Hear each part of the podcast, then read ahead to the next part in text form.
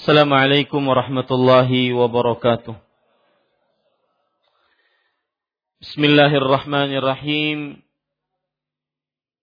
إن الحمد لله نحمده ونستعينه ونستغفره ونعوذ بالله من شرور أنفسنا وسيئات أعمالنا. من يهده الله فلا مضل له ومن يضلل فلا هادي له. وأشهد أن لا إله إلا الله وحده لا شريك له وأشهد أن محمدا عبده ورسوله. يا أيها الذين آمنوا اتقوا الله حق تقاته ولا تموتن إلا وأنتم مسلمون. يا أيها الناس اتقوا ربكم الذي خلقكم من نفس واحدة وخلق منها زوجها وبث منهما رجالا كثيرا ونساء واتقوا الله الذي تساءلون به والأرحام إن الله كان عليكم رقيبا. يا أيها الذين آمنوا اتقوا الله وقولوا قولا سديدا يصلح لكم أعمالكم ويغفر لكم ذنوبكم. ومن يطع الله ورسوله فقد فاز فوزا عظيما أما بعد. فإن أصدق الحديث كتاب الله وأحسن الهدي هدي محمد صلى الله عليه وعلى آله وسلم. وشر الأمور محدثاتها وكل محدثة بدعة وكل بدعة ضلالة وكل ضلالة في النار.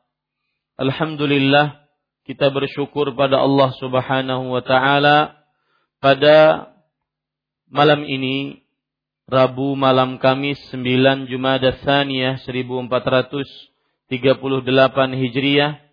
Kembali kita duduk bersama di dalam masjid ini Masjid Imam Syafi'i Banjarmasin Kalimantan Selatan untuk membaca kitab tauhid yang ditulis oleh Fadilatul Syekh Al-Allamah Muhammad At-Tamimi rahimahullahu taala.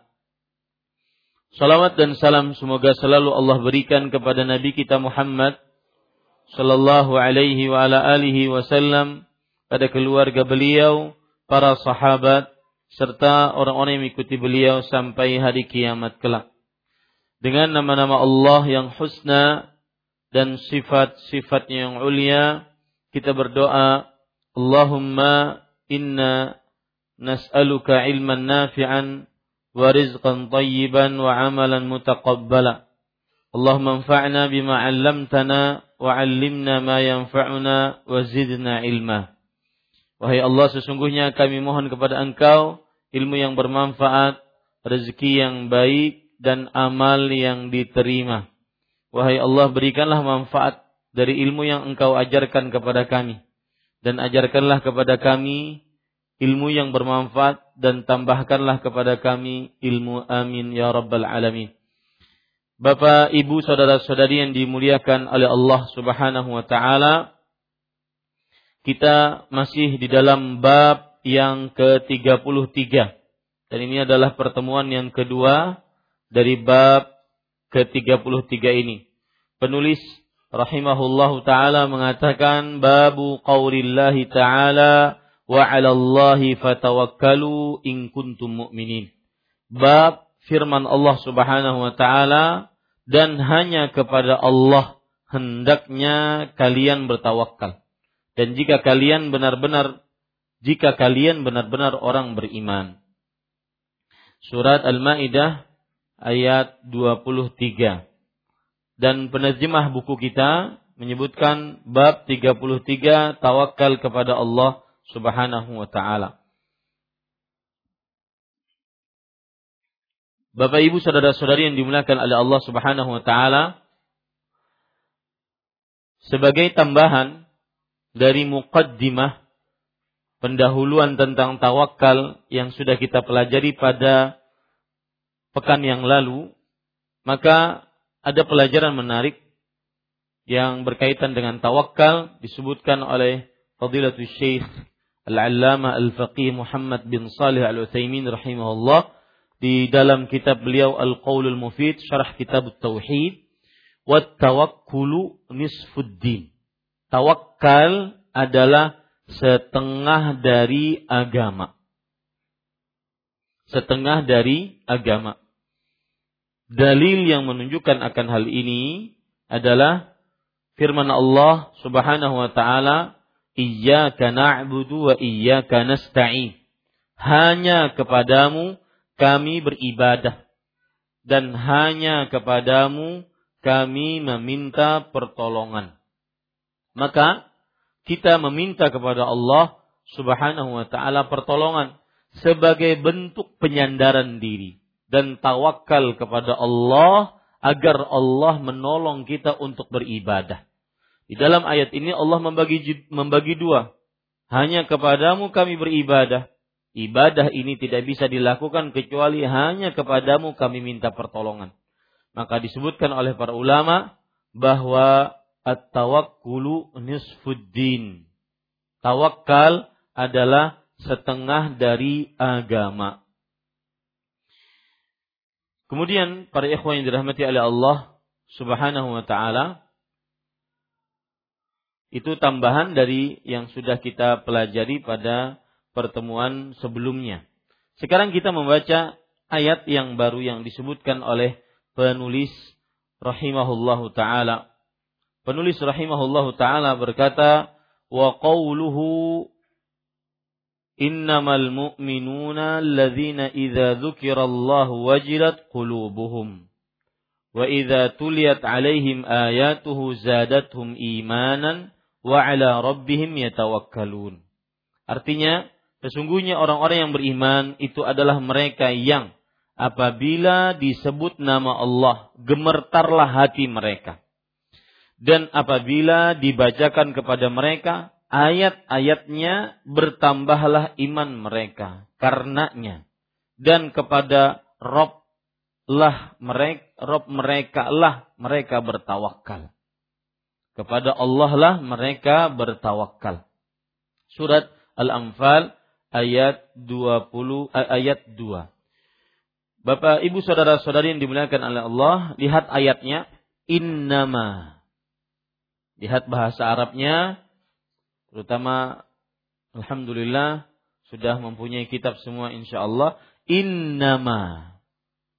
Innama di sini artinya disebutkan oleh para penulis atau para pensyarah hadis innama adalah adatu hasrin. Huruf untuk membatasi dan yang dimaksud dengan pembatasan adalah menetapkan hukum untuk orang-orang yang disebutkan di dalamnya dan meniadakan hukum bagi selainnya. Yang dimaksud dengan pembatasan di sini maksudnya adalah menetapkan hukum untuk orang-orang yang disebutkan di dalamnya. Orang-orang yang disebutkan di dalamnya di sini adalah orang-orang beriman dan meniadakan hukum selainnya. Berarti selain beriman tidak akan mendapatkan ini.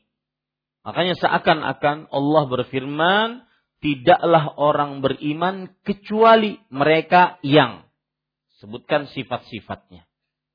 Ya. Jadi kata innama fungsinya adalah huruf untuk membatasi. Dan pembatasan maksudnya adalah menetapkan hukum orang-orang yang disebutkan di dalamnya dan meniadakan yang tidak disebutkan. Maka seakan-akan Allah berfirman, tidaklah orang-orang beriman kecuali mereka yang sifat-sifatnya nanti kita akan sebutkan. Itu faedah dari kata innama yang diterjemahkan di sini sesungguhnya. Hanyalah. Nah, ditambah boleh terjemahannya. Sesungguhnya hanyalah.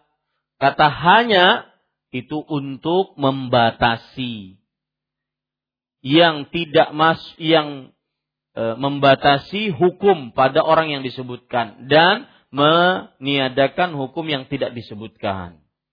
Sesungguhnya hanyalah orang-orang beriman itu adalah mereka yang nah ini baru sifatnya.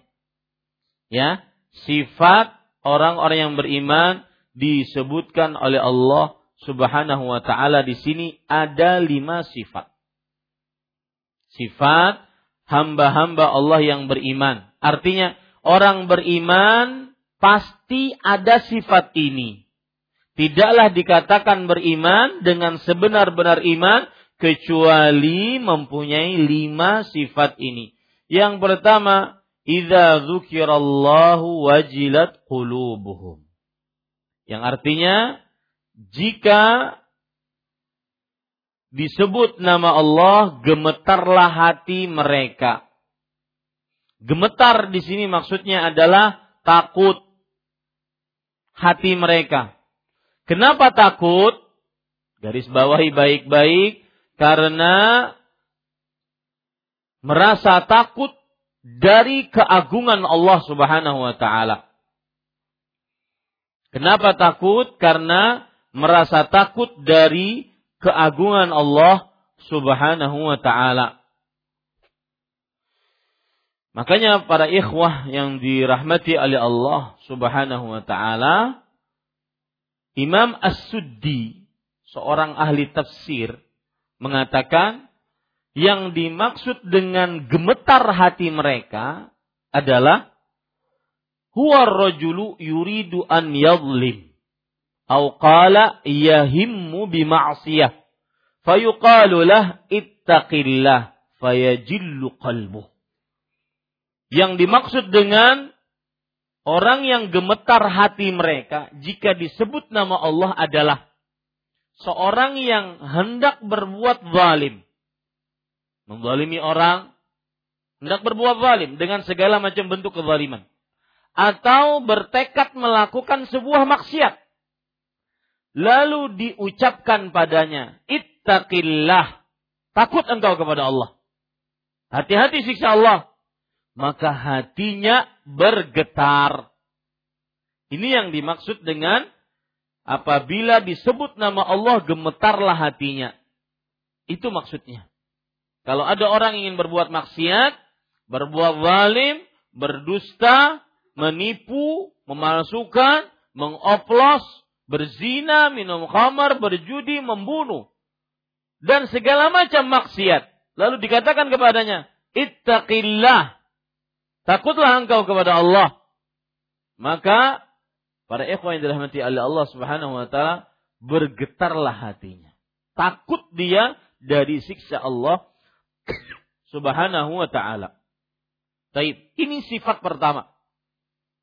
Sifat yang sangat dominan dari kaum beriman. Yaitu jika disebutkan nama Allah, jika diingatkan tentang Allah, bergetar hatinya, takut hatinya. Yang kedua, dan apabila dibacakan kepada mereka ayat-ayatnya. Para ikhwah yang dirahmati oleh Allah Subhanahu wa taala, yang dimaksud kata-kata dibacakan. Ya, dibacakan. Maksudnya adalah seseorang diperdengarkan kepadanya ayat-ayat Al-Quran. Dan mendengar al ayat Al-Quran itu adalah ibadah kepada Allah subhanahu wa ta'ala. Mendengar ayat Al-Quran adalah ibadah kepada Allah subhanahu wa ta'ala. Apa dalilnya? Allah Subhanahu wa taala berfirman di dalam Al-Qur'an, "Wa idza quri'al Qur'anu fastami'u lahu wa ansitu la'allakum turhamun." Dan jika dibacakan kepada kalian Al-Qur'an, maka dengarkanlah. Wa ansitu Dengarkanlah dengan seksama dan janganlah bergerak. Wa ansitu. La'allakum turhamun. Agar kalian dirahmati oleh Allah. Surat Al-A'raf, surat ke-7, ayat 204. Ayat ini memberikan pelajaran kepada kita jika dibacakan ayat Al-Qur'an maka kita wajib untuk mendengarkannya dengan telinga kita dan insat memahaminya dengan hati kita. Tidak bergerak apa pun kecuali untuk memahami apa yang dibaca. Dengan dua sifat inilah seseorang akan mendapatkan la'allakum turhamun. Agar kalian dirahmati. Dan apabila Allah berkata la'alla di dalam Al-Quran, maka fahuwa wajibun. Maka dia adalah wajib dirahmati oleh Allah subhanahu wa ta'ala. Makanya para ikhwah, dibacakan Al-Quran itu adalah ibadah kepada Allah subhanahu wa ta'ala. Dan Rasulullah Sallallahu Alaihi Wasallam beliau membaca Al-Quran. Beliau pun dibacakan kepada beliau Al-Quran. Dibacakan kepada beliau Al-Quran. Ya, sebagaimana hadis Abdullah bin Mas'ud radhiyallahu anhu. Nabi Muhammad sallallahu alaihi wasallam bersabda kepada Abdullah bin Mas'ud, "Iqra alayya." Wahai Abdullah bin Mas'ud, bacalah kepadaku. Artinya bacalah untukku Al-Qur'an. Kemudian Abdullah bin Mas'ud mengatakan, "Kaifa aqra'u 'alaika wa 'alaika unzil wa 'alaika unzal?" Bagaimana aku membaca terhadapmu Al-Qur'an dan Al-Qur'an diturunkan kepadamu? Maka Nabi Muhammad sallallahu alaihi wasallam menjawab, "Inni uhibbu an asma'ahu min ghairi." Aku ingin suka untuk mendengar nya dari selainku yang membacanya. Maka membacalah Abdullah bin Mas'ud surat An-Nisa sampai kepada ayat surat An-Nisa ayat 41 Fakaifa idza ji'na min kulli ummatin bi syahidin wa ji'na bika ala haula'i syahida. Maka bagaimana jika kami datangkan di setiap umat seorang saksi, yaitu seorang rasul dan kami datangkan engkau wahai Muhammad atas seluruh umatmu sebagai saksi. Maka Nabi Muhammad Shallallahu Alaihi Wasallam setelah itu mengatakan kepada Abdullah bin Mas'ud, hasbuk faraaitu ainaihi tazrifan. Cukup. Maka kata Abdullah bin Mas'ud, aku melihat kedua mata Rasulullah Sallallahu Alaihi Wasallam berlinang air mata. Ini menunjukkan bahwasanya salah satu ibadah yang sangat dicintai oleh Allah dibacakan kepada kita ayat suci Al-Quran. Dan itu menambah keimanan. Wa idza tuliyat alaihim ayatu zadathum imanan. Para ikhwan yang dirahmati oleh Allah, kita ingin mengamalkan ayat ini maka saya ingin ada yang membaca dengan bacaan yang bagus salah satu atau beberapa ayat dari Al-Quran. Silahkan siapa yang bersedia. Surat apa pun ayat apa pun asal jangan panjang-panjang nah Mas Farhan kasih Mas Farhan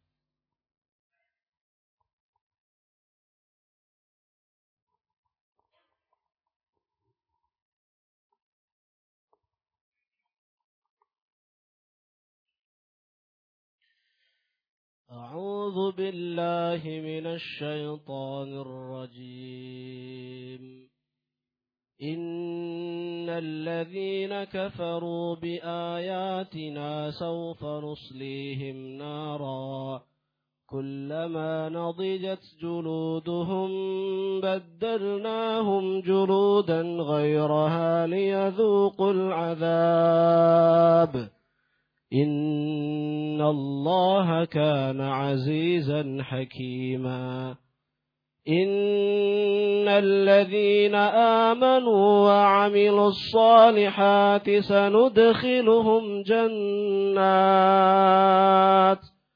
سندخلهم جنات تجري من تحتها الأنهار خالدين فيها لهم فيها أزواج مطهرة وندخلهم وندخلهم ظلا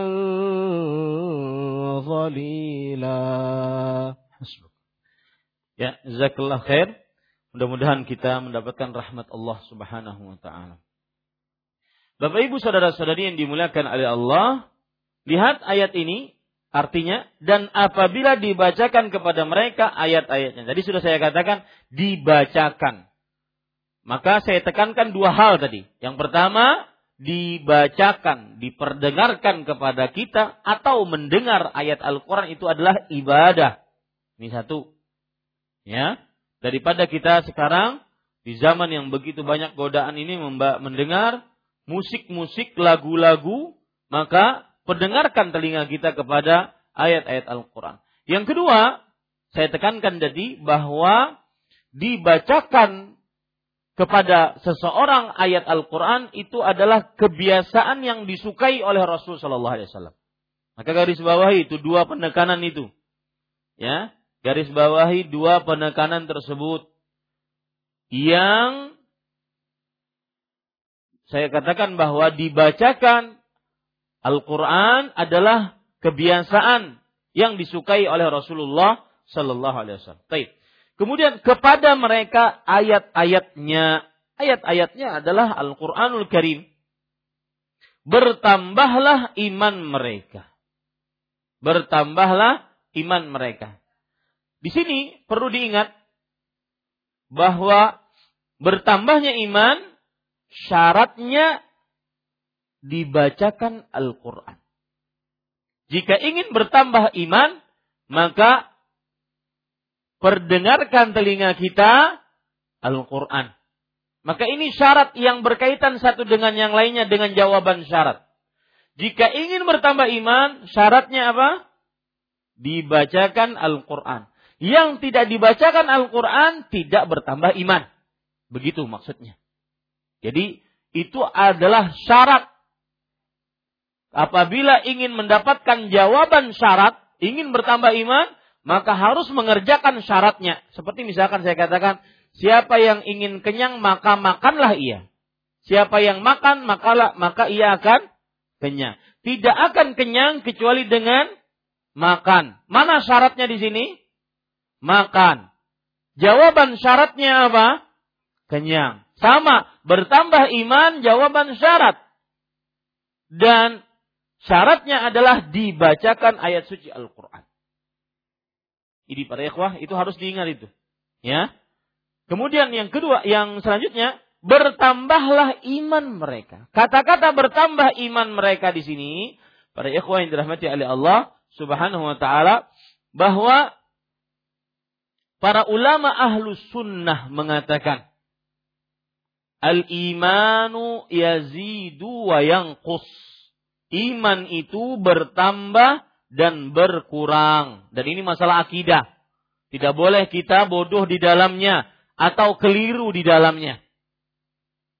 Iman menurut ahlu sunnah wal jamaah bertambah dan berkurang. Yazidu bil ta'ah wa yanqusu bil ma'siyah. Bertambah dengan ketaatan, salah satu ketaatan mendengarkan Al-Quran atau diperdengarkan Al-Quran dan berkurang dengan kemaksiatan. Ini para ikhwan yang dirahmati oleh Allah Subhanahu wa taala.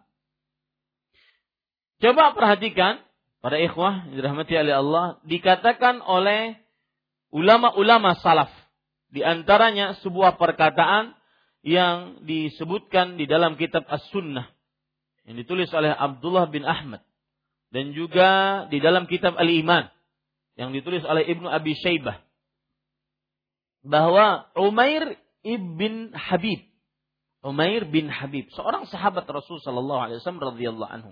Beliau mengatakan innal imana yazidu wa yanqus. Iman bisa bertambah bisa berkurang. Wa ma ziyadatuhu wa nuqsanuhu. Bagaimana cara bertambahnya iman dan cara berkurangnya iman?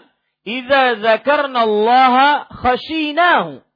Fadzalika ziyadatuhu. Jika kita menyebut nama Allah, dibacakan ayat suci Al-Quran, maka kita takut kepadanya. Itulah bertambahnya iman. Wa idza ghafalna wa nasina wa dhayya'na fadzalika nuqsanuh. Dan jika kita lalai, jika kita lupa, jika kita menyia-nyiakan, maka itu adalah nuqsanuh. Itu adalah kurangnya iman. Ini para ikhwan yang dirahmati oleh Allah Subhanahu wa taala. Ada perkataan menarik saya baca uh, tadi dari Imam Ibn Utsaimin rahimahullah tentang berzikir kepada Allah. Pada ikhwan yang dirahmati Allah Subhanahu wa taala, beliau mengatakan bahwa orang-orang sering berlomba-lomba di dalam dunia. Sering berlomba-lomba di dalam dunia. Akan tetapi mereka melalaikan sesuatu yang lebih bermanfaat dibandingkan dunia yang dibandingkan dunia yang mereka lomba-lombakan. Salah satunya adalah yaitu berzikir kepada Allah Subhanahu wa taala. Mereka lemah di dalam berzikir kepada Allah Subhanahu wa taala. Makna perkataan beliau seperti itulah. Ya, ini para ikhwan yang dirahmati oleh Allah Subhanahu wa taala. Taib. Jadi ingat baik-baik saya tekankan tadi kata-kata bertambahlah iman mereka. Ini adalah pendapat ahlu sunnah wal jamaah. Dari para sahabat, para tabi'in, para tabi'ut tabi'in, dan imam yang empat menyatakan bahwa iman bertambah dan berkurang. Bertambah dengan ketaatan dan berkurang dengan kemaksiatan. Kemudian para ikhwah yang dirahmati oleh Allah Subhanahu wa taala kita lanjutkan dan kepada Tuhan mereka bertawakal. Kepada Allah lah mereka bertawakal. Ini sifat yang ketiga. Dari sifat orang-orang beriman yang sempurna imannya. Kepada Allah lah mereka bertawakal. Yaitu bersandar diri kepada Allah subhanahu wa ta'ala. Dan tidak bersandar kepada selain Allah subhanahu wa ta'ala. Tetapi meskipun bersandar kepada Allah, tidak menafikan untuk mengambil sebab di dalam penyandaran diri mereka kepada Allah Subhanahu wa taala. Sebagaimana sudah saya sebutkan pada pekan yang lalu. Tawakal tidak meniadakan sebab. Bahkan sebab termasuk bagian dari tawakal. Ini sifat yang ketiga. Kalau kita baca ayat yang ke eh, afan, ya ayat yang ketiga dari surat Al-Anfal yang tidak disebutkan oleh penulis, maka Allah Subhanahu wa taala berfirman, "Alladzina yuqimuna shalah wa mimma razaqnahum yunfiqun." Ini sifat yang keempat dan kelima. Orang-orang yang mendirikan salat dan mensedekahkan dari apa saja yang kami rezekikan kepada mereka. Ini lima sifat dari hamba-hamba Allah yang beriman. Dan yang berkaitan dengan bab kita adalah firman Allah yang berbunyi wa ala rabbihim yatawakkalun. Dan kepada Rabb mereka lah mereka bertawakal. Kepada Rabb mereka lah mereka bertawakal. Sebentar sebelum azan, saya sudah tegaskan pada pertemuan yang sebelumnya ketika kita katakan dan misalkan saya berkata dan ber, mereka bertawakal kepada Rob mereka. Kalau saya balik dan kepada Rob mereka lah mereka bertawakal. Mana yang lebih kuat? Yang pertama atau yang kedua? Saya ulangi. Dan mereka bertawakal kepada Rob mereka. Mereka bertawakal kepada Rob mereka. Saya balik. Dan kepada Rob mereka lah mereka bertawakal. Mana yang lebih kuat? Yang kedua. Karena sudah saya sebutkan. Taqdimul ma'mul yufidul ikhtisas. Mendahulukan objek yang ditawakuli adalah menunjukkan kepada pengkhususan. Hanya Allah seorang mukmin bertawakal dan tidak pernah bertawakal kecuali kepada Allah. Ini para silakan azan dulu.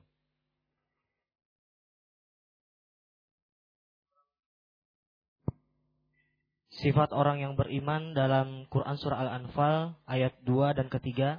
Yang pertama adalah jika disebutkan nama Allah maka bergetarlah hati mereka. Nah. Yang kedua adalah apabila dibacakan kepada mereka ayat-ayatnya maka akan bertambah keimanan mereka. Nah. Yang ketiga adalah hanya kepada Allah lah mereka bertawakal. Yang keempat orang-orang yang mendirikan sholat dan yang kelima adalah orang-orang yang berinfak. Ya, barakallah fi. Jadi itulah sifat orang-orang yang beriman dan yang berkaitan dengan bab kita adalah sifat yang ketiga. Wa ala rabbihim yatawakkalun. Saya ingin menekankan sekali lagi yaitu bahwa dari ayat ini dua terutama kita bisa ambil pelajaran tadi bahwa iman menurut ahlu sunnah wal jamaah bertambah dan berkurang. Ustaz, kenapa diulang-ulang? Karena ini perkara akidah yang membedakan antara ahlu sunnah dengan kelompok-kelompok yang menyimpang. Yang nanti dari perkara akidah ini maka akan berpengaruh pada kehidupan sehari-hari dalam beragama. Saya beri contoh. Kaum kaum Murji'ah. Mereka mengatakan bahwa iman la yatajazza. Iman itu tidak terpisah-pisah. Iman itu tetap. Siapa yang bersyahadat asyhadu an la ilallah wa asyhadu anna Muhammad Rasulullah, maka apabila dia melakukan maksiat, maka tidak berkurang imannya. Imannya masih seperti imannya Abu Bakar As-Siddiq radhiyallahu an. Meskipun melakukan maksiat. Nah, dalam kehidupan kita sehari-hari ada manusia-manusia seperti ini. Orang-orang yang berpikiran seperti pikirannya kaum murjiah, yaitu orang-orang yang kadang-kadang meremehkan maksiat. Meremehkan maksiat. Saya tidak menyebut mereka orang murjiah, tetapi ada semacam pemikiran seperti itu bahwa kalau bermaksiat yang penting kan sudah syahadat, selesai urusan. Urus saja diri seorang. Kada usah mengurus orang lain. Aku sudah berislam. Mau aku sholat tidak sholat bukan urusan nikam. Puasa tidak puasa bukan urusan nikam. Ini sebenarnya ada bibit-bibit pemikiran kelompok apa namanya? Murji'ah. Yaitu merasa iman kalau sudah masuk Ya, kalau sudah beriman, bersyahadat, maka tidak berkurang imannya. Walau bermaksiat seperti maksiatnya iblis, Firaun, Abu Lahab, Abu Jahal. Ya. Kebalikan dari itu, para ikhwan yang dirahmati oleh Allah, adalah kaum khawarij. Keyakinannya kaum khawarij. Apa mereka meyakini? Bahwa seorang jika melakukan maksiat dosa besar, maka keluar dari Islam. Ya. Murtakibul kabirah kafir menurut orang khawarij. Pelaku dosa besar kafir. Ini para ikhwan yang dirahmati oleh Allah subhanahu wa ta'ala. Nah, ahlu sunnah wasatun baina hadain. Ahlu sunnah pertengahan di antara dua pemikiran yang terlalu berlebihan, terlalu melemehkan. Ya, ini pentingnya. Saya ingin menekankan sekali lagi bahwa kata-kata bertambah keimanan mereka. Para ulama menyebutkan di situ ada faidah yaitu para sahabat dan para tabi'in dan para tabi'ut tabi'in sampai imam yang empat sampai sekarang. Ulama-ulama sunnah berpendapat bahwa al-iman yazidu wa yanqus yazidu bil ta'ah wa yanqus bil ma'siyah. Makanya para ulama ahlu sunnah ketika mendefinisikan iman mereka mengatakan al-iman qaulun billis. Al-iman khamsununat. Iman itu ada pada kalimat yang terakhirnya semuanya nun. Lima nun. Lihat ya. Al-iman qaulun bil lisan. Ucapan dengan lisan. Nun akhirnya. I'tiqadun bil janan. Keyakinan dengan janan. Dengan hati. Nun akhirnya janan. Wa amalun bil arkan. Dan beramal dengan anggota tubuh arkan. Nun akhirnya. Yazidu bi ta'atir rahman. Bertambah dengan ketaatan kepada Allah Ar-Rahman wa yanqusu bil isyan dan berkurang dengan isyan nun akhirnya dengan maksiat. Maka iman itu lima nun. Iman itu apa? Lima nun. Taib itu penekanan. Kemudian yang saya ingin tekankan lagi pada ikhwan yang dirahmati oleh Allah yaitu kalau ada yang bertanya kenapa disebutkan cuma lima? Sifat orang-orang yang beriman yang sempurna keimanannya. Jawabannya adalah lima ini akan mengajak yang tidak disebutkan dari amal-amal saleh. Lima ini akan mengajak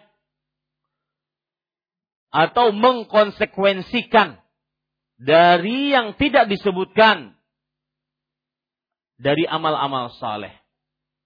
Lima perkara ini.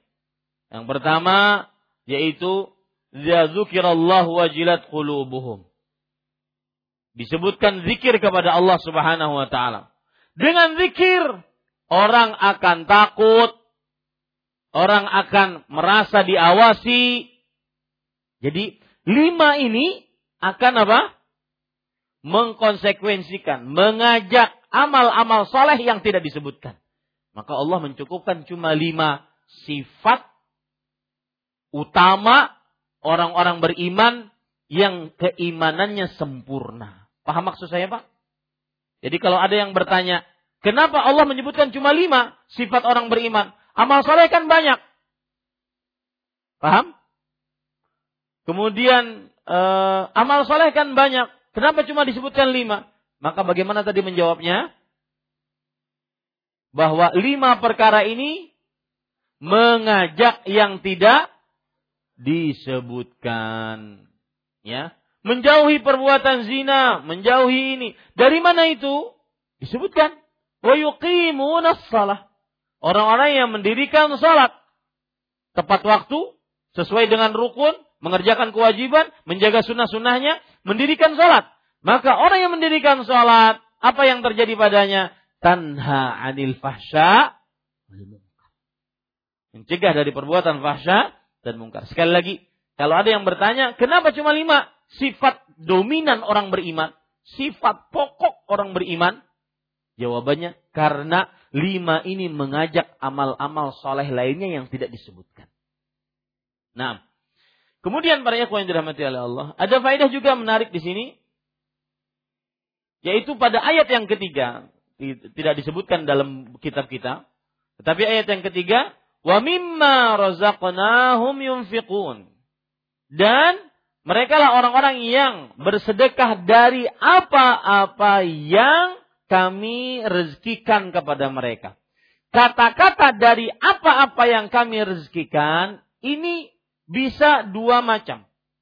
Baik bersedekah dengan seluruh harta atau bersedekah dengan sebagian harta. Ya, dan saya di sini ingin menyinggung kenapa boleh seperti Abu Bakar As-Siddiq bersedekah dengan seluruh hartanya karena beliau satu orang atau umat Nabi yang paling ber apa? Tawak akal. Nah, berkaitan dengan dengan apa? Bab kita. Ya, kalau ditanya, kenapa Abu Bakar Siddiq radhiyallahu anhu boleh bersedekah dengan seluruh hartanya? Jawabannya karena beliau orang yang paling bertawakal. Yang kedua, Beliau keluarganya tidak memerlukan. Nah, itu jawaban kedua. Ya. Jadi ada orang datang kepada saya, Ustaz, saya ingin seperti Abu Bakar Siddiq. Ya. Itu Ustaz. Rumah, perusahaan, kemudian uang, ambil beratan. Mbah Pen guring di mana? Oh, bayangan guring di Higa Situkah, di manakah? Mau seperti Abu Bakar Siddiq. Maka kita katakan, ada syaratnya Abu Bakar Siddiq melakukan seperti itu. Yang pertama, tawakalnya tinggi. Yang kedua, keluarganya tidak memerlukan dari harta yang dinafkahkan, disedekahkan oleh Abu Bakar As-Siddiq radhiyallahu anhu. Kalau tidak bisa mengumpulkan dua ini, maka jangan bersedekah seluruhnya seperti Abu Bakar As-Siddiq. Ini para ikhwan yang dirahmati oleh Allah Subhanahu wa taala. Tadi saya agak kurang puas, perhatikan ayat ini. Wa ala rabbihim yatawakkalun. Lihat bukunya. Wa ala rabbihim yatawakkalun.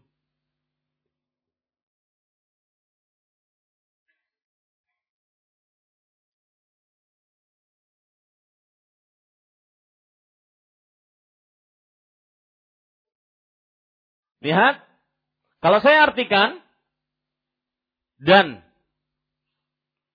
kepada Rob mereka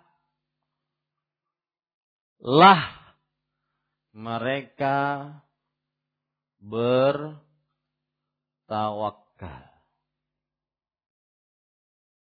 Ya. Ini ayat kita yang kita baca sekarang. Di sana kalau saya balik misalkan wa yatawakkalun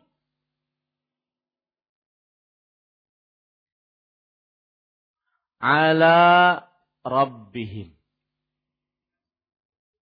Terjemahannya dan mereka bertawakal kepada Rob mereka. Ini yang saya jelaskan tadi. Mana yang lebih kuat pengkhususannya?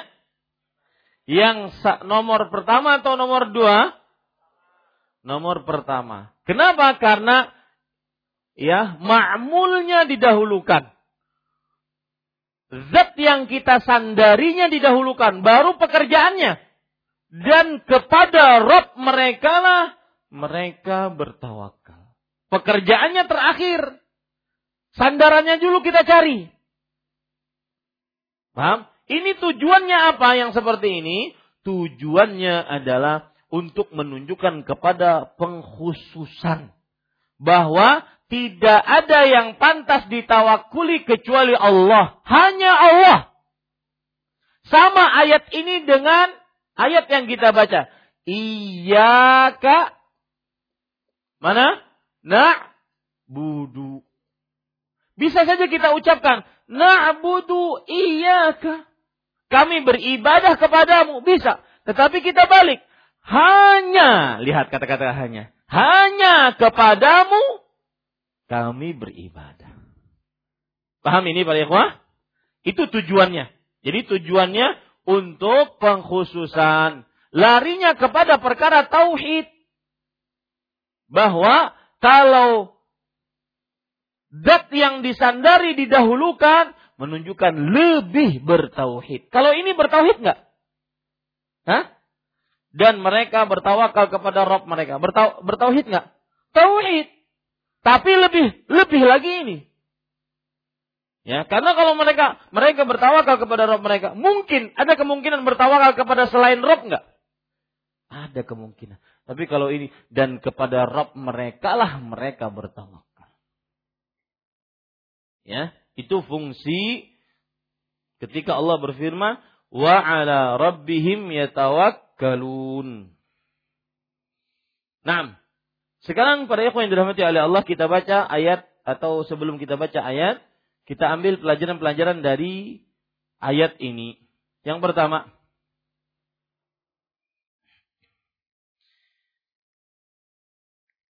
Disyariatkannya tawakal. Yang kedua, iman bertambah dan berkurang. Bertambah dengan ketaatan, berkurang dengan maksiat.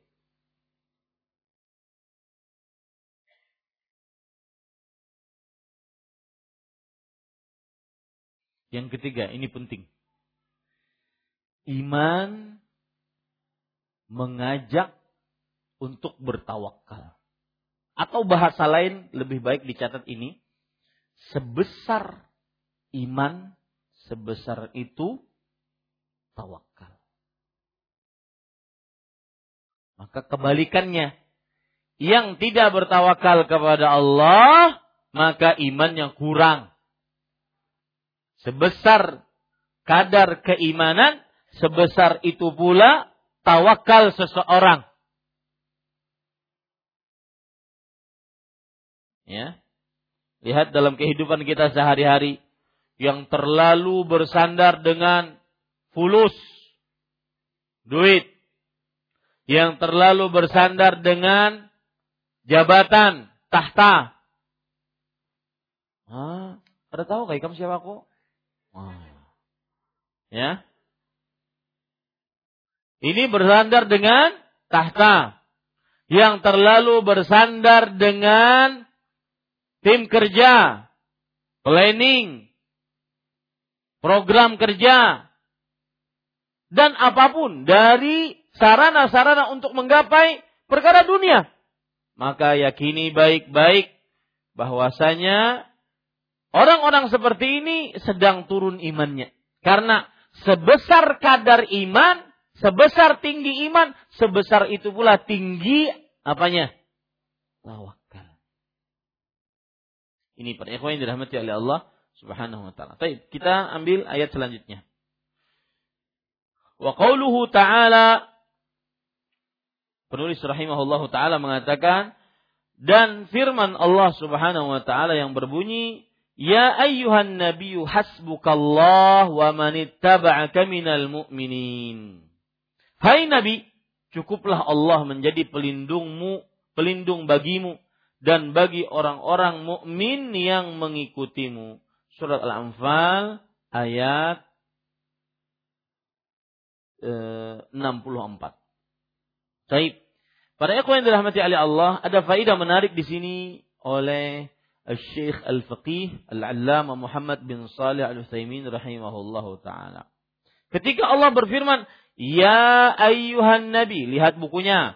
"Ya ayyuhan nabi." Artinya wahai nabi. Ada faedah di sini para ikhwah dirahmati oleh Allah Subhanahu wa taala. Allah Subhanahu wa taala di dalam Al-Qur'an jika memanggil dengan pangkat kenabian jika memanggil dengan pangkat kenabian, maka kebanyakan hukum-hukumnya berkaitan dengan diri pribadi Rasulullah Sallallahu Alaihi Wasallam saja. Jika beliau memanggil Nabi Muhammad Sallallahu Alaihi Wasallam dengan pangkat kenabian, wahai Nabi, maka itu hukum-hukumnya kebanyakan berkaitan dengan pribadi Rasulullah sallallahu alaihi wasallam saja. Contoh misalkan dalam surah At-Tahrim ayat 1, "Ya ayyuhan nabi, lima tuharrimu ma ahallallahu lak?" Wahai nabi, kenapa engkau mengharamkan apa yang telah Allah halalkan? Tabtaghi mardhata azwajik. Karena hanya ingin mencari keridhaan istrimu. Nah, ini kan khusus untuk siapa? Untuk nabi, karena ada ceritanya itu. Ya, ada ceritanya. Ini para ikhwan yang dirahmati oleh Allah. Adapun kalau Allah memanggil ya ayyuhar rasul, maka adalah kebanyakan kebanyakan perintah untuk menyampaikan wahyu secara umum kepada umat manusia. Contoh Allah berfirman dalam Al-Quran, tadi yang saya sebutkan tadi, ya, tentang Nabi surat Tahrim ayat 1. Begitu juga surat uh, At-Talaq ayat 1. Ya ayyuhan nabi idza talaqtumun nisa. Wahai para wahai nabi, jika engkau mentalak istrimu. Nah, ini kan khusus kejadiannya pada waktu itu kepada Rasulullah sallallahu alaihi wasallam. Tetapi kalau untuk Rasul, ya ayyuhar Rasul, maka itu disebutkan oleh Allah sebagai panggilan untuk Rasulullah sallallahu alaihi wasallam apabila yang di yang dimaksud adalah menyampaikan wahyu kepada seluruh umat manusia. Saya ambil contoh. Ayat Al-Quran yang berbunyi, Ya ayyuhar rasulu balligh ma unzila ilaika min qablik. Wahai para rasul, sampaikanlah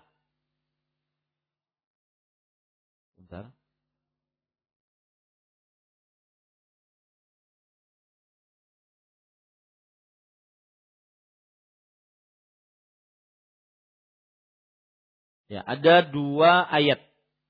Surat Al-Maidah ayat 5 eh, surat kelima ayat 41. Surat Al-Maidah surat kelima ayat 67. 67. Tadi yang saya sebutkan, la ayyuhar rasul balligh ma unzila ilaika min rabbik. Wahai para rasul, wahai rasul, yaitu Nabi Muhammad SAW. Sampaikanlah wahyu yang diturunkan kepada kepada engkau dari Robmu. Sampaikan kepada manusia. Lihat, ini kan umum sifatnya. Makanya Allah memanggil dengan panggilan apa? Rasul. Tapi kalau Nabi panggilannya khusus karena kejadian untuk kejadian yang khusus. Itu bedanya. Itu faedah. Ya, ini para ikhwah. Wahai Nabi, cukuplah. Nah, perhatikan sekarang. Para ikhwah yang dirahmati oleh Allah subhanahu wa ta'ala. Cukuplah Allah menjadi pelindung bagimu. Kata-kata cukup ya. Hasbukallah. Itu maksudnya adalah cukup menjadi pelindung dan kalau Allah mencukupkan kepada orang yang bertawakal, maka Allah akan memberikan kecukupan dengan berbagai macam kecukupan. Yang pertama, menolongnya. Yang kedua, memberikan kekuatan kepadanya. Yang ketiga, menyelamatkannya dari musuh-musuhnya. Itu maksud dari Allah mencukupkan. Makanya ketika kita mengucapkan hasbunallah wa ni'mal wakil. Artinya cukup Allah sebagai apa tadi? Ada tiga menolong. Kedua, memberi kekuatan. Yang ketiga, mengalahkan, melindungi dari musuh. Tiga itu. Ya, hasbunallah wa ni'mal wakil. Cukuplah Allah menjadi pelindung. Dan has ini adalah termasuk dari kata membatasi. Ya, Lihat baik-baik para ikhwan dirahmati oleh Allah. Has adalah kata untuk membatasi. Yang artinya cukup Allah. Tidak perlu selain Allah. Kita tidak memerlukan selain Allah subhanahu wa ta'ala. Baik. Dan bagimu uh, cukuplah Allah sebagai menjadi pelindung bagimu dan bagi orang-orang mukmin yang mengikutimu. Di sini terdapat pelajaran menarik kata-kata bagi orang-orang mukmin yang mengikutimu. Orang beriman, catat ini, orang beriman akan mendapatkan kecukupan dari Allah ketika ittiba'ur rasul. Subhanallah. Ini indahnya mutaba'ah. Indahnya mengamalkan sunnah. Akan dicukupkan oleh Allah. Diberikan kekuatan. Diberikan pertolongan. Dan diberikan kemenangan dari musuh. Ya. Sebesar pengikutan seseorang kepada Nabi Muhammad SAW maka sebesar itu dia akan mendapatkan pertolongan dari Allah. Karena Allah berfirman di sini, "Wa manittaba'aka" dan siapa pun yang mengikutimu dari kaum beriman. Berarti kecukupan dari Allah sebesar pengikutan kita kepada siapa? Rasulullah sallallahu alaihi wasallam. Ini para ikhwan yang dirahmati oleh Allah Subhanahu wa taala.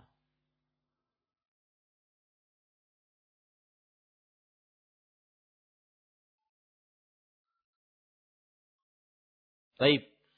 Pelajaran yang kita bisa ambil dari ayat ini satu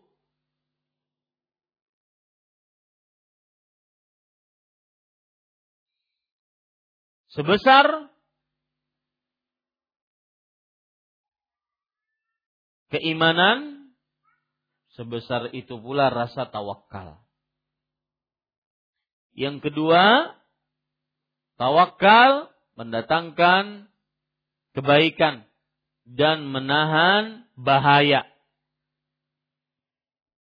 Tawakal mendatangkan kebaikan dan menahan bahaya.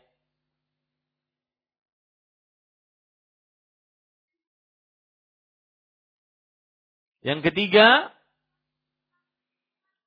ayat ini kaedah.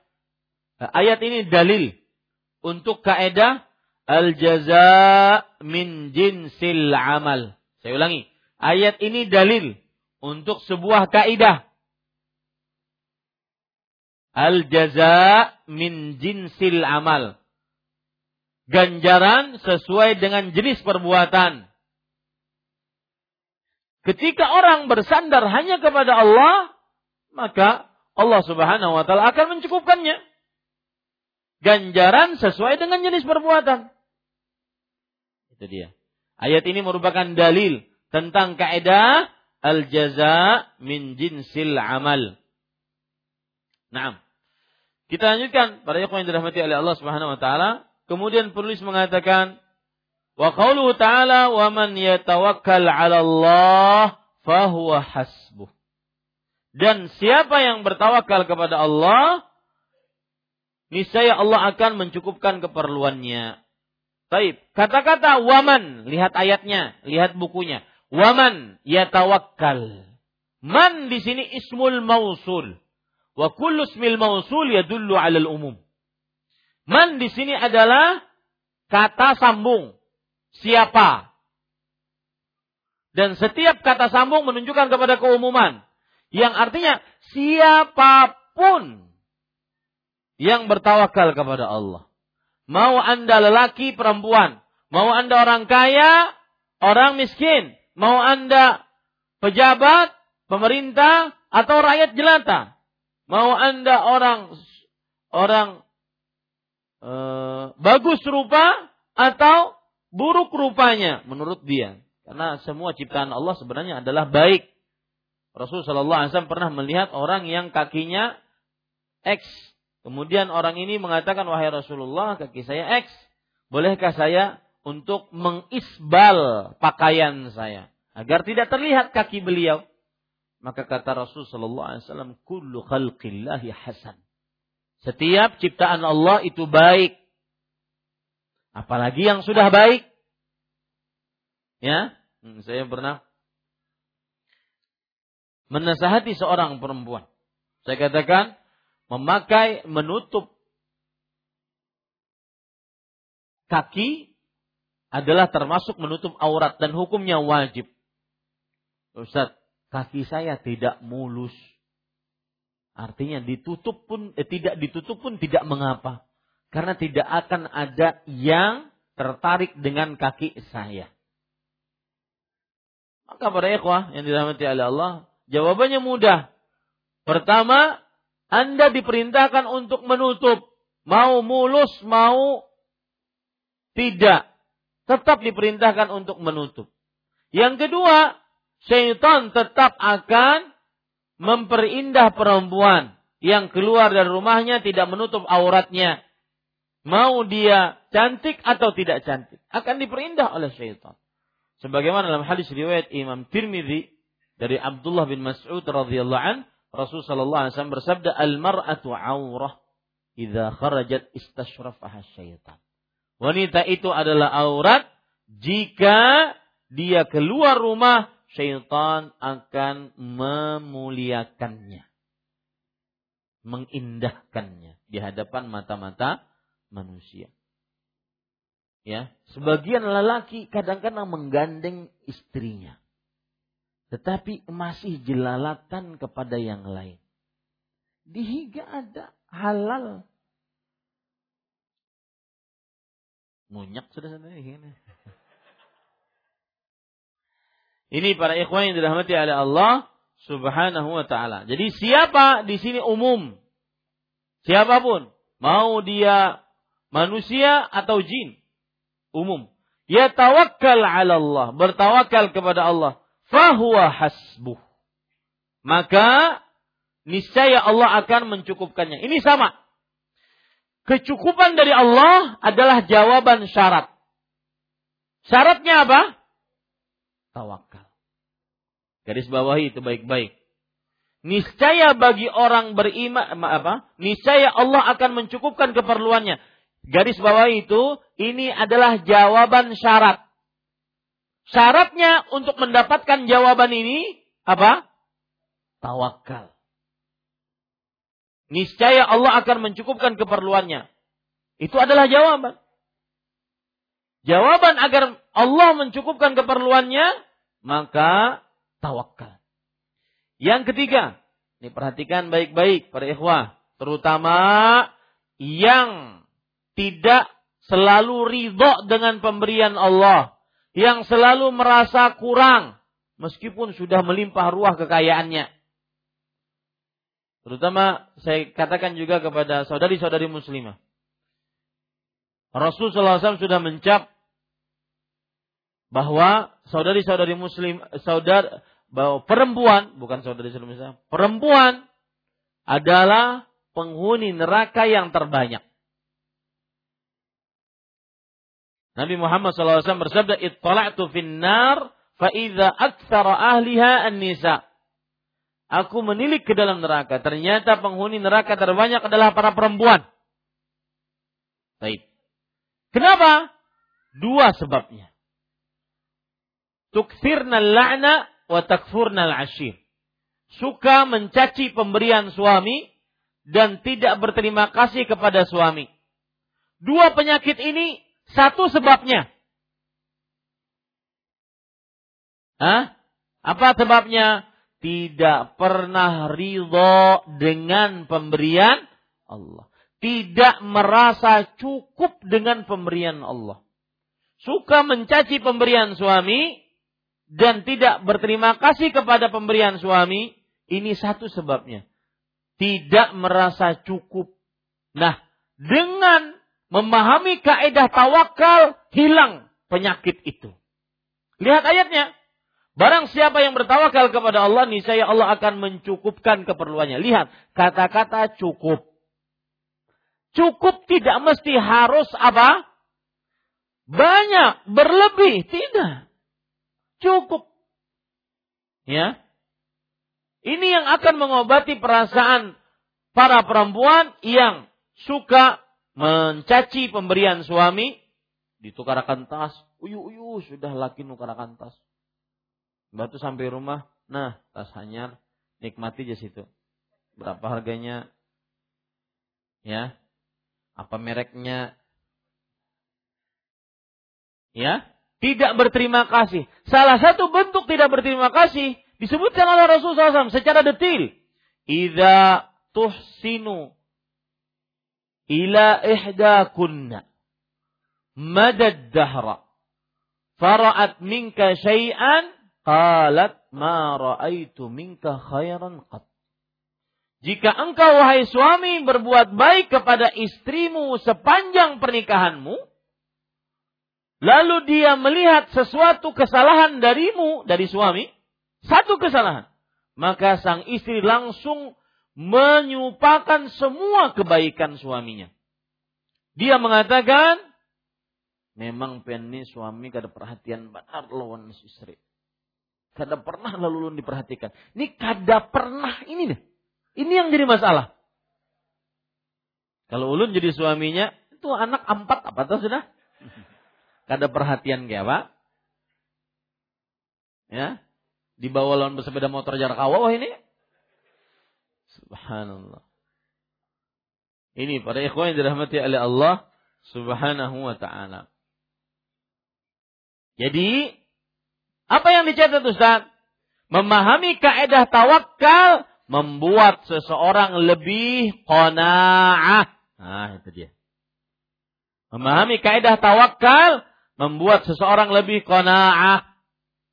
Kenapa? Karena orang yang bertawakal akan dicukupkan oleh Allah keperluannya. Cukup, cukup tidak mesti harus berlebih. Kalau berlebih, fabiha wa ni'mah. Kalau Allah kasih lebih, maka alhamdulillah. Ya, alhamdulillah. Ini para ikhwan yang dirahmati oleh Allah Subhanahu wa taala. Orang miskin adalah orang yang selalu merasa kekurangan meskipun dia berumah megah, bermobil mewah, harta bertumpuk. Semua keperluan dia tersedia. Tapi dia merasa selalu kurang, tidak cukup. Orang yang kaya adalah orang yang selalu merasa cukup meskipun terlihat oleh orang lain orang yang paling melarat. Cukup ya akhi. Cukup makan misalkan dengan satu piring tambah rendang tambah cukup loh. Ini para ikhwan yang dirahmati oleh Allah. Baik, kita lanjutkan. وعن قال المصنف رحمه الله تعالى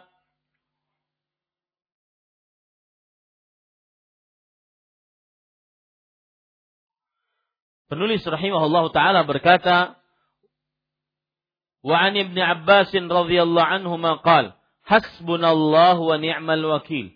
قالها إبراهيم صلى الله عليه السلام حين ألقي في النار وقالها محمد sallallahu alaihi wasallam hina qalu innan nasa qad jama'u lakum fakhshawhum fazadahum imana. Rawahul Bukhari. Yang artinya Al-Bukhari dan An-Nasai. Al-Bukhari nama asli beliau Muhammad bin Ismail. Di beliau lebih terkenal dengan penisbatannya. Dan penisbatan itu bisa karena daerah, bisa karena jasa seseorang. Karena daerah misalkan, ya, albu, e, misalkan An-Nawawi. Karena berasal dari daerah Nawa. Ini karena daerah. Ya, bisa karena jasa seseorang. Jasa seseorang misalkan yang terjadi pada Imam Bukhari keluarga Imam Bukhari masuk Islam karena jasa seseorang yang berasal dari Bukhara. Bukan beliau dari Bukhara, ya, tetapi jasa seseorang yang karena ke, uh, dari orang tersebut akhirnya masuk ke dalam Islam keluarga Imam Bukhari. Nama asli beliau adalah Muhammad bin Ismail bin Ibrahim bin Bardizbah Al-Bukhariyu maulahum. Muhammad bin Ismail bin Ibrahim bin Bardizbah Al-Bukhariyu maulahum. Dan para ikhwan yang dirahmati oleh Allah, boleh saja orang menasabkan atau menisbatkan dirinya dengan tempat. Misalkan, saya berusaha agar nama saya di belakangnya Al-Banjari. Karena Ustadz itu ada tiga yang bernama Ahmad Zainuddin. Sering banget kejadian. Ustaz, pian ngisi pagi ini. Di mana? Di radio salah tiga. Karena ada Ustaz Ahmad Zainuddin di salah tiga. Bukan karena ingin-ingin apa Al-Banjari tidak. Karena ada sebagian orang-orang yang apa tuh di belakangnya Al-Banjari Al-Banjari. Ya, ada yang seperti itu. Maka orang ini kita katakan ya akhi pahami dan baikkan niat. Baik bersihkan hati. Ya, jangan suudzon kepada orang. Kalau seandainya dikatakan tidak diperbolehkan untuk memakai al-banjari di belakangnya, maka ulama-ulama sebelumnya juga harus disuudzoni itu. Seperti Syekh Muhammad Rasad Al-Banjari. Ya, hati-hati ini. Maka ini sebenarnya hanya untuk tamyiz, membedakan bahwa ada nama yang banyak yang sama sehingga tidak terjadi kekacauan. Ini para ikhwah bukan untuk eh, apa namanya harat-haratan. Harat-haratan begulat sana, ulun lain pegulat. An-Nasai meriwayatkan dari Ibnu Abbas. Ibnu Abbas nama asli beliau Abdullah bin Abbas. Ibnu itu artinya anak laki-laki. Abbas berarti anak laki-lakinya Abbas. Itu bukan nama. Ingat ya, saya ulangi sering ini saya ulangi. Ibnu Abbas bukan nama akan tetapi itu panggilan yang berarti anaknya Abbas. Ya, anaknya apa? Abbas. Kenapa yang dimunculkan nama bapaknya? Karena bapaknya mempunyai kedudukan dalam Islam. Yaitu siapa? Pamannya Nabi Muhammad sallallahu alaihi wasallam radhiyallahu anhu arda. Seperti misalkan Ibnu Umar. Anaknya Umar. Kenapa dimunculkan nama bapaknya? Nama anaknya bahkan hilang sama sekali. Karena Umar bin Khattab kedudukannya dalam Islam. Orang kedua terbaik setelah para nabi dan para rasul. Kemudian Abu Bakar. Ya, radhiyallahu anhu wa ardhah. Ibnu Abbas dari nama aslinya Abdullah bin Abbas. Abdullah bin Abbas salah satu manakib. Ya, sering kan orang baca manakib. Manakib ketika ditanya apa sih arti manakib belum paham mungkin sebagian. Salah satu manakib, manakib itu artinya adalah pangkat-pangkat atau kedudukan-kedudukan, keistimewaan-keistimewaan dari Abdullah bin Abbas. Beliau mendapatkan doa dari Rasulullah yang berbunyi Allahumma faqihhu fid din wa 'allimhu ta'wil. Ya Allah, pahamkan kepadanya agama dan ajarkan kepadanya ilmu tafsir. Dan benar, fi'lan Abdullah bin Abbas radhiyallahu anhuma beliau adalah termasuk habrul ummah, ulamanya umat Islam. Berarti kalau dikatakan ulamanya umat Islam, itu berarti para sahabat pun juga kalah kedudukannya dibandingkan siapa? Abdullah bin Abbas radhiyallahu anhu. Pelajaran yang menarik dari seorang Abdullah bin Abbas adalah menuntut ilmu di masa muda. Ya, jangan lewatkan masa muda kecuali dengan menuntut ilmu agama. Karena menuntut ilmu di masa tua itu tidak sama dengan menuntut ilmu di masa muda. Abdullah bin Abbas radhiyallahu anhu waktu itu mempunyai sahabat Kemudian beliau melihat ulama-ulama yang ahli baca Quran banyak yang meninggal.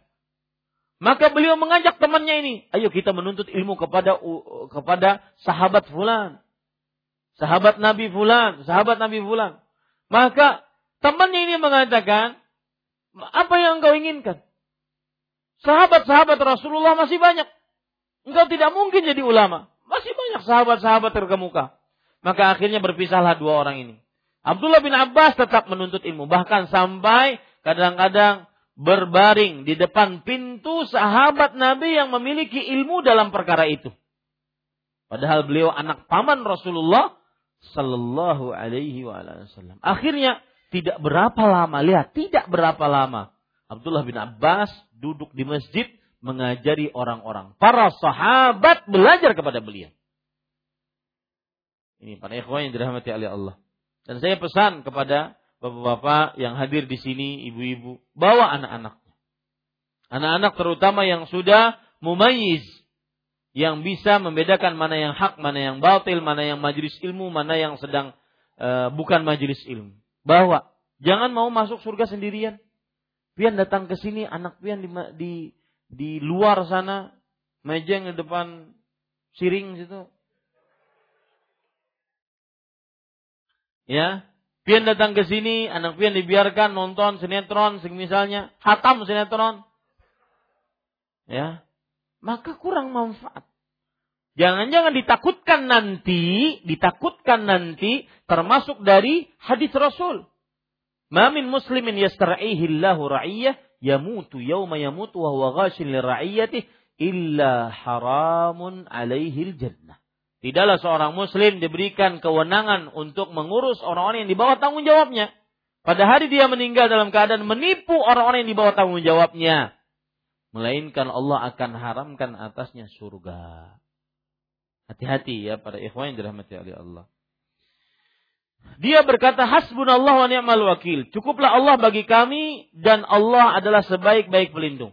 Kalimat ini diucapkan Ibrahim alaihissalam ketika dicampakkan ke dalam api. Disebutkan oleh para ulama rahimahullahu taala bahwasanya hadis riwayat Bukhari ini Nabi Ibrahim ketika dilempar dengan manjanik yaitu dengan ketapel raksasa.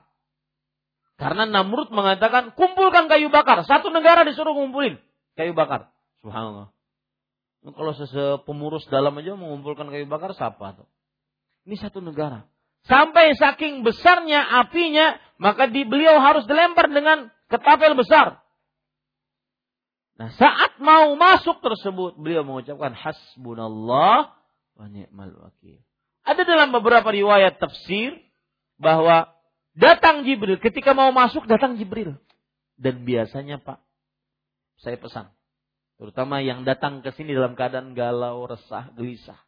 Banyak masalah dunia. Saya pesan. Ingat, semakin sulit urusan, ketahuilah. Jalan keluar semakin dekat. Lihat, ya Ibrahim mau dimasukkan. Sudah dilempar, mau masuk, datang Ibrahim, datang Jibril alaihissalam. Ada yang perlu dibantu Ibrahim? Kata Nabi Ibrahim alaihissalam, "Ama ilaika fala." Kalau aku disuruh minta sama kamu wahai Jibril makhluk, tidak. Maka beliau mengucapkan hasbunallah wa ni'mal wakil. Ini para ikhwan yang dirahmati oleh Allah. Kemudian beliau mengatakan uh, Abdullah bin Abbas berkata di sini dan diucapkan Nabi Muhammad SAW ketika mereka berkata kepada kepadanya sesungguhnya orang-orang Quraisy telah mengumpulkan pasukan untuk menyerang kamu. Karena itu takutlah kepada mereka, tetapi perkataan itu malah menambah keimanan mereka. Ini kejadian tatkala sesudah peperangan Uhud. Ya, peperangan Uhud kita tahu seri. Seri kan peperangan Uhud. Awalnya Nabi dan para sahabatnya menang. Kemudian yang terakhir Nabi dan para sahabatnya terpojokkan atau terpukul mundur. Maka Abu Sufyan ingin menyerang kota Madinah. Tetapi baru ingin menyerang sebulan sebelum sampai ke kota Madinah sudah ada rasa gemetar di dalam hati Abu Sufyan. Pulang lagi dia.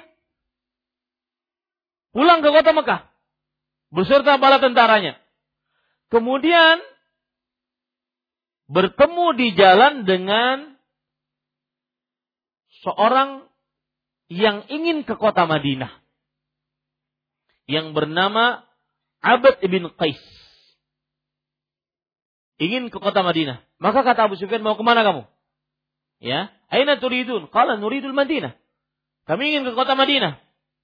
Fahal antum muballighuna anni Muhammadan risalatan ursilukum biha ilaihi?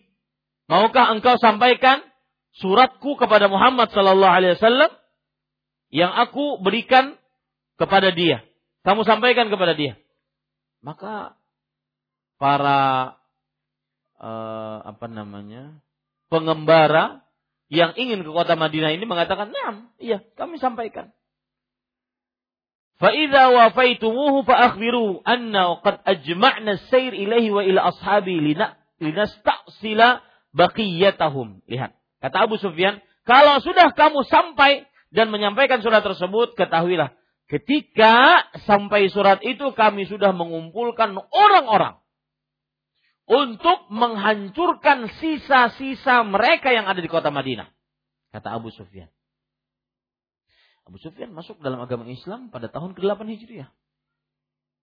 Ketika penaklukan kota Mekah. Ya. Makanya mereka menang di Uhud. Kemudian mereka ingin menghancurkan. Ketika itu terjadilah perang apa? Khan Khandak. Atau disebut juga perang apa? Ahzab. Kenapa perang Ahzab? Ahzab artinya faksi-faksi seluruhnya berkumpul.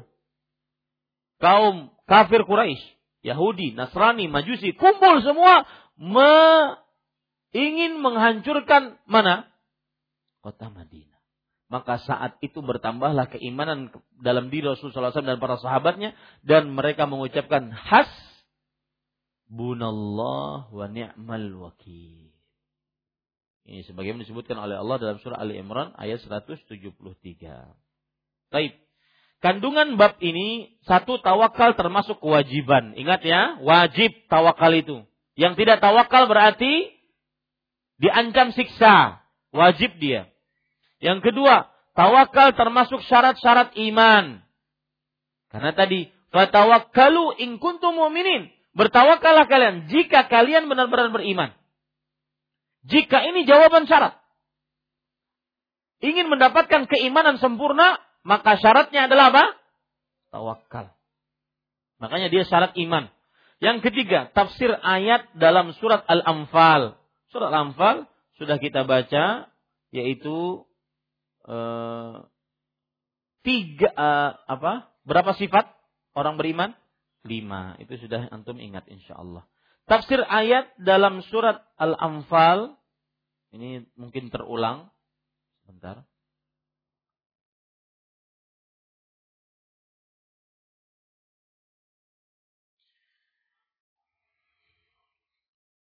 Tafsir ayat dalam surat apa? Beda ayat. Sama Al-Anfal?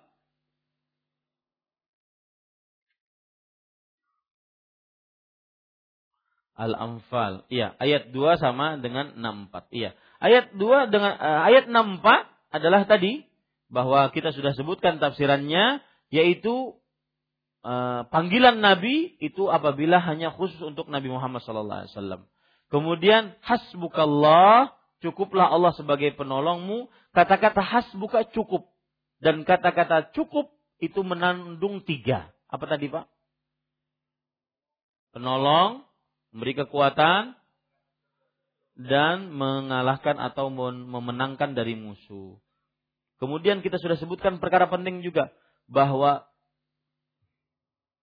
uh, Allah akan menolong kalau kita melakukan apa? Ittiba. Ittiba kepada Rasulullah SAW. Yang kelima, tafsir ayat dalam surat At-Talaq. Ini hampir sama.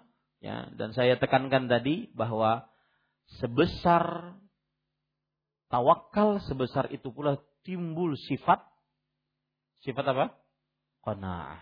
Qanaah adalah hasil dari memahami kaedah tawakal.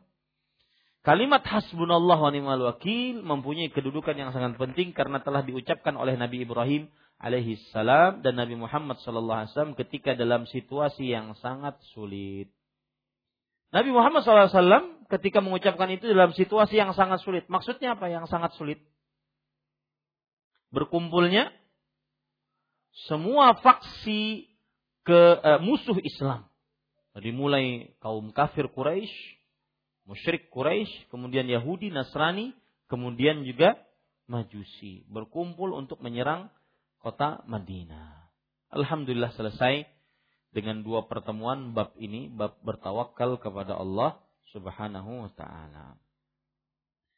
Wa sallallahu nabi Muhammad walhamdulillahi rabbil alamin. Silahkan jika ada yang ingin bertanya. Nah, ada yang langsung? Assalamualaikum Waalaikumsalam warahmatullahi Apa hukumnya sholat dilanggar? Mati?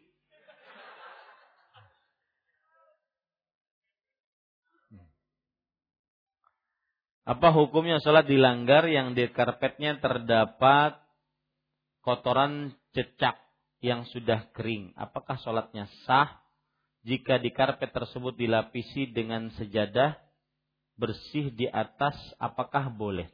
Jawabannya, sholatnya sah. Jawaban untuk pertanyaan pertama. Jika e, kotoran cecaknya kering, karena kekeringan menunjukkan kepada kesucian. Ya, akan tetapi lebih baik dia bersihkan kotoran cecak tersebut dan dia basuh sehingga benar-benar yakin. Kalau dilapisi dengan sejadah bersih di atasnya apakah boleh? Boleh kalau seandainya kering tadi. Kalau basah kemudian masih menyerap maka tidak diperbolehkan. Wallahu alam. Sama juga dengan karpet ini. Ada yang kencing dari anak-anak. Kita lapisi. Kencingnya kering, kita lapisi. Maka boleh sholat di atasnya. Karena yang menjadi ukuran adalah sholat di tempat yang tidak ada najis. Baik itu e, sholat, baik itu di atas e, lantainya yang tidak ada najis ataupun pakaiannya yang tidak bernajis. Wallahu a'lam.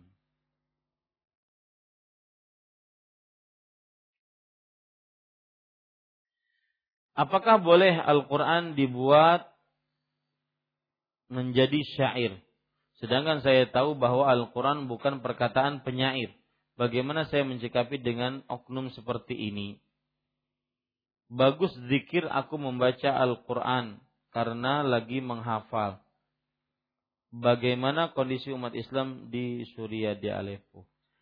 Apakah boleh Al-Quran dibuat menjadi syair? Maksudnya kalau seandainya dibuat syair, ya, maka ini tidak diperkenankan dan tidak beradab terhadap Al-Quran. Al-Quran dibuat e, di seperti itu kan saja sebagaimana Allah turunkan kepada nabinya kemudian dibaca kemudian diamalkan kemudian dipelajari dihafal ya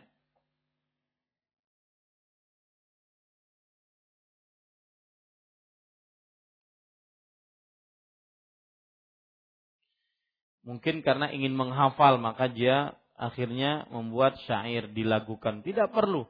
Dihafal, Al-Quran dihafal, dibaca, dibaca, dibaca, nanti dia hafal. Ya. Bagaimana kondisi umat Islam di Suriah? Kita berdoa dengan nama-nama Allah yang husna dan sifat-sifat yang mulia.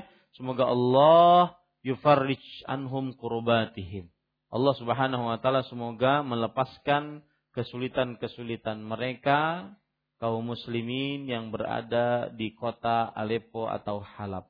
Amin ya rabbal alamin. Dan seluruh kaum muslimin di negeri mana pun.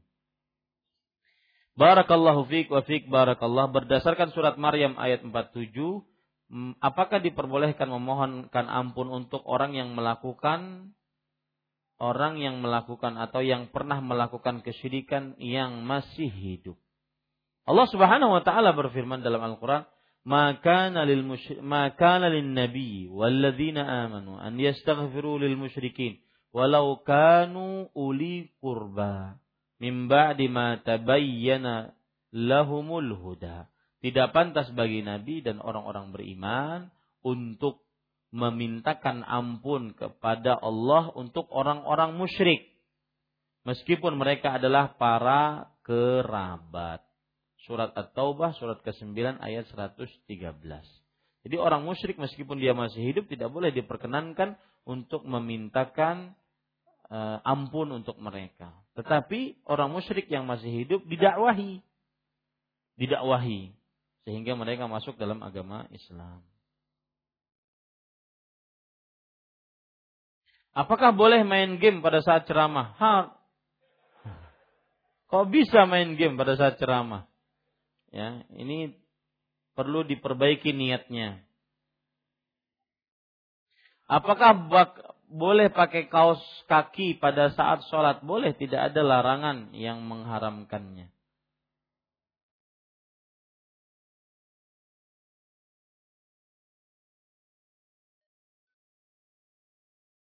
Pertanyaan-pertanyaannya tidak terlalu penting. Assalamualaikum warahmatullahi wabarakatuh.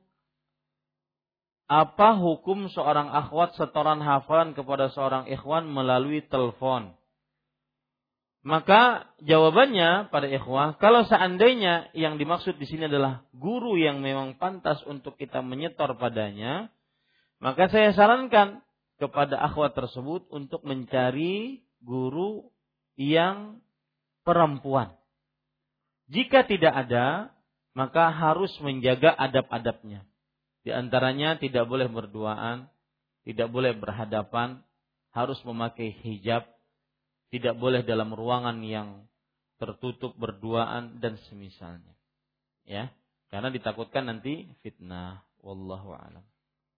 Assalamualaikum Waalaikumsalam warahmatullahi Bagaimana jika berdoa agar dijodohkan dengan fulan dan fulana dan hubungannya dengan tawakal? Boleh doa dengan ber, berdoa yang tidak mendatangkan dosa. Boleh.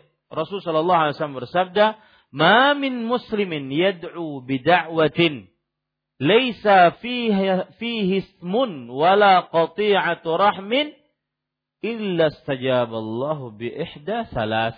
Tidaklah seorang muslim berdoa dengan doa yang tidak ada dosa di dalamnya dan tidak e, memutuskan hubungan silaturahim di dalamnya melainkan Allah akan mengabulkan dia dengan salah satu dari tiga pilihan.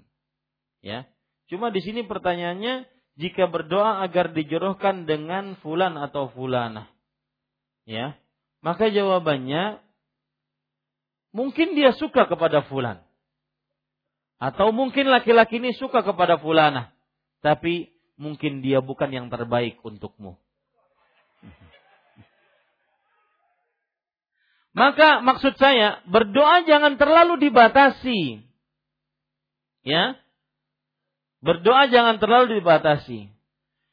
Seorang perempuan suka kepada fulan sampai berdoa, "Ya Allah, mudahkan, ya Allah, mudahkan nikah kepada dia, jangan nikahkan saya kecuali kepada dia." Sidin mengaruh guringnya atau tidak? Nah, pada ikhwah maksud saya adalah kadang-kadang kita melihat secara zahir maka kita berdoa dengan doa yang umum. Yaitu, berikanlah kepada saya qurratu ain. Rabbana hablana min azwajina wa dzurriyyatina qurratu ain. Ya, ini umum, lebih baik dibandingkan dia terlalu merinci. Ya, terlalu merinci. Dan hubungannya dengan tawakal, doa termasuk bagian dari tawakal ya doa termasuk bagian dari tawakal. Wallahu alam.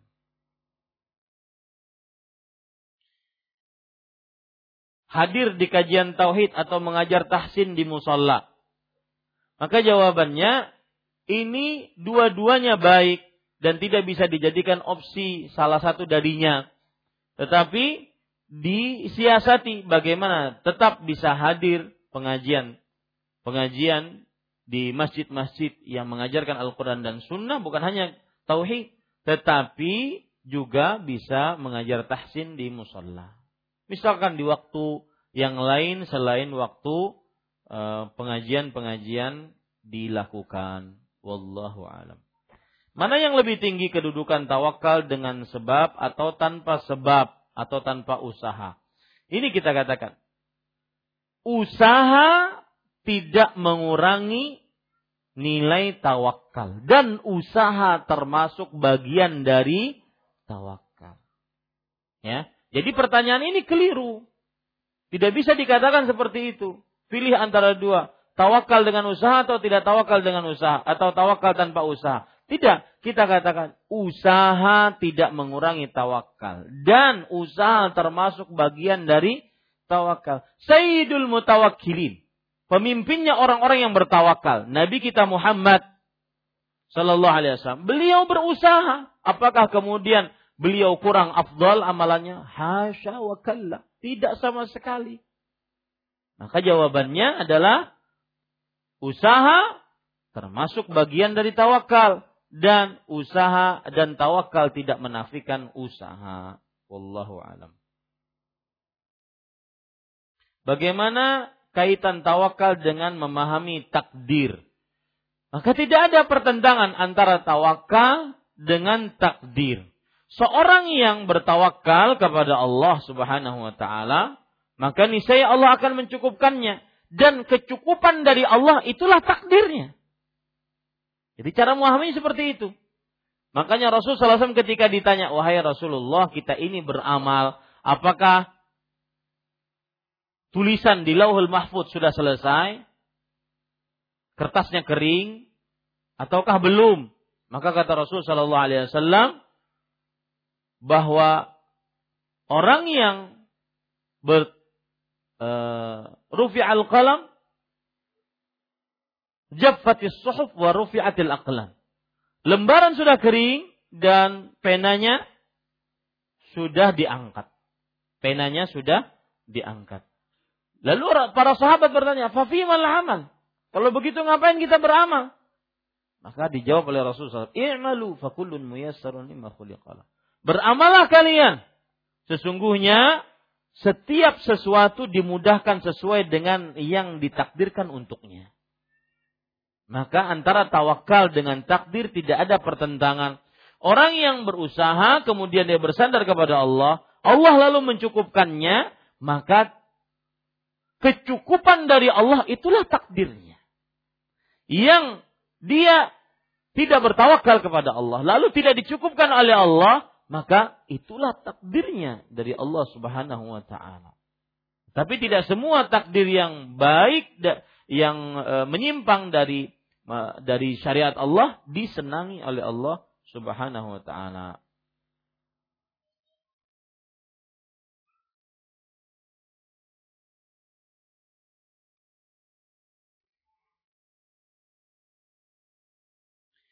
Bagaimana kita menanggapi bersikap kepada sesama penuntut ilmu yang dulunya menebarkan salam dan sekarang sebaliknya? Para ikhwan yang dirahmati oleh Allah Subhanahu wa taala, apa penyebab seorang yang dulunya mengucapkan salam, kemudian sekarang tidak mengucapkan salam. Salah satu sebabnya mungkin dia melaksanakan praktek hajar, memboikot seseorang. Karena si fulan salah, maka saya mau boikot. Saya tidak mau salam, saya tidak mau bergaul. Ini yang terjadi pada Rasulullah Sallallahu Alaihi Wasallam memboikot Kaab bin Malik dan dua sahabatnya yang tidak ikut peperangan Tabuk. Maka beliau boikot selama 40 hari. Seakan-akan dunia sempit bagi mereka bertiga. Nah, ini boikotnya bermanfaat karena dilakukan oleh Rasulullah Sallallahu Alaihi Wasallam. Tetapi jika seseorang memboikot orang lain dan boikotnya tidak manfaat, maka tidak perlu diboikot. Misalkan, ya, si fulan ya marah kepada si fulan. Akhirnya tidak mau memberi salam. Si fulan ini ikut begitu menyalami menyalami aku, lain urusan. Artinya tidak manfaat untuk orang ini. Misalkan saya beri contoh. Ada keluarga kita tidak sholat. Kemudian si fulan ini menasehati, menasehati, menasehati. Tetap tidak sholat. Akhirnya dia boykot. Tidak mau salam, tidak mau maka tetap saja bahkan tambah parah. Maka ini tidak manfaat boikotnya, hajarnya tidak manfaat. Maka tinggalkan. Lebih baik terus dinasehati, terus dinasehati sampai didoakan. Maka saya pesan pada ikhwah, mungkin orang yang tidak mau salam tadi melakukan praktek hajar, yaitu boikot. Tetapi praktek hajar harus dilihat maslahat dan mafsadahnya. Maslahat dan mafsadahnya. Ya, kalau ada kebaikan, kalau ada kebaikan dikerjakan, kalau ada malah mendatangkan keburukan, maka ditinggalkan. Dan saya pesan, jangan sampai bermudah-mudah memboikot. Sedikit-sedikit menghajar, sedikit-sedikit memboikot. Ya. Maka ini mengeraskan hati. Kemudian juga memutuskan kekerabatan, persahabatan, dan menghilangkan berkah jika boikot tersebut tidak dilakukan pada tempatnya. Demikian. Kita cukupkan dengan kafaratul majlis. Subhanakallah hamdik. Asyhadu an la ilaha illa anta astaghfiruka wa atubu ilaik. Wassalamualaikum warahmatullahi wabarakatuh.